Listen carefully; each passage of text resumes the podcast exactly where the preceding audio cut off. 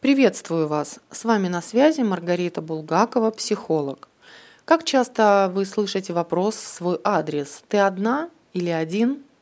Вроде если у меня кто-то это спрашивает, значит я уже с кем-то контактирую, верно?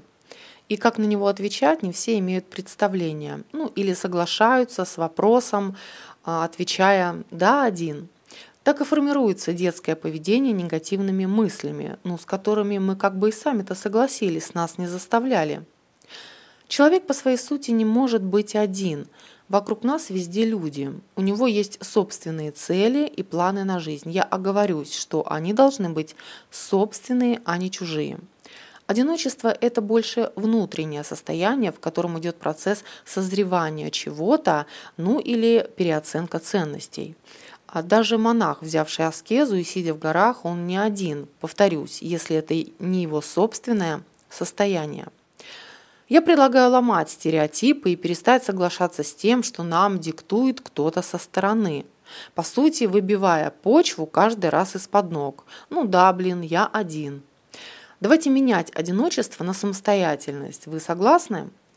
А, согласитесь, это более жизненно и как-то правдоподобно. Человек живет не один, а сам. И это тоже его выбор.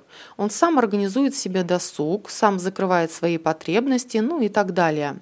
В таком состоянии всегда есть опора на себя. И прошу заметить, к таким людям многие тянутся.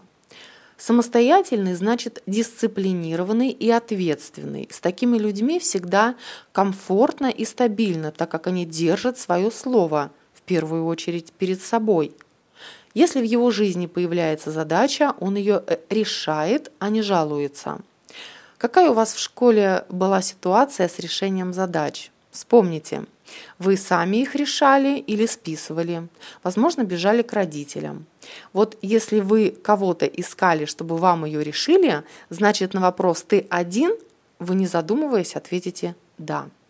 А если задача была вами решена самостоятельно и требовалась только проверка, то вы абсолютно сам или сама. А теперь я предлагаю повернуть взгляд к своей собственной жизни и проанализировать, где все-таки вы сами, а где один. И, конечно, выбрать понравившееся состояние и формулировку и начать самому новыми словами, а главное действиями программировать свое сознание. Я благодарю вас за внимание. С вами была Маргарита Булгакова.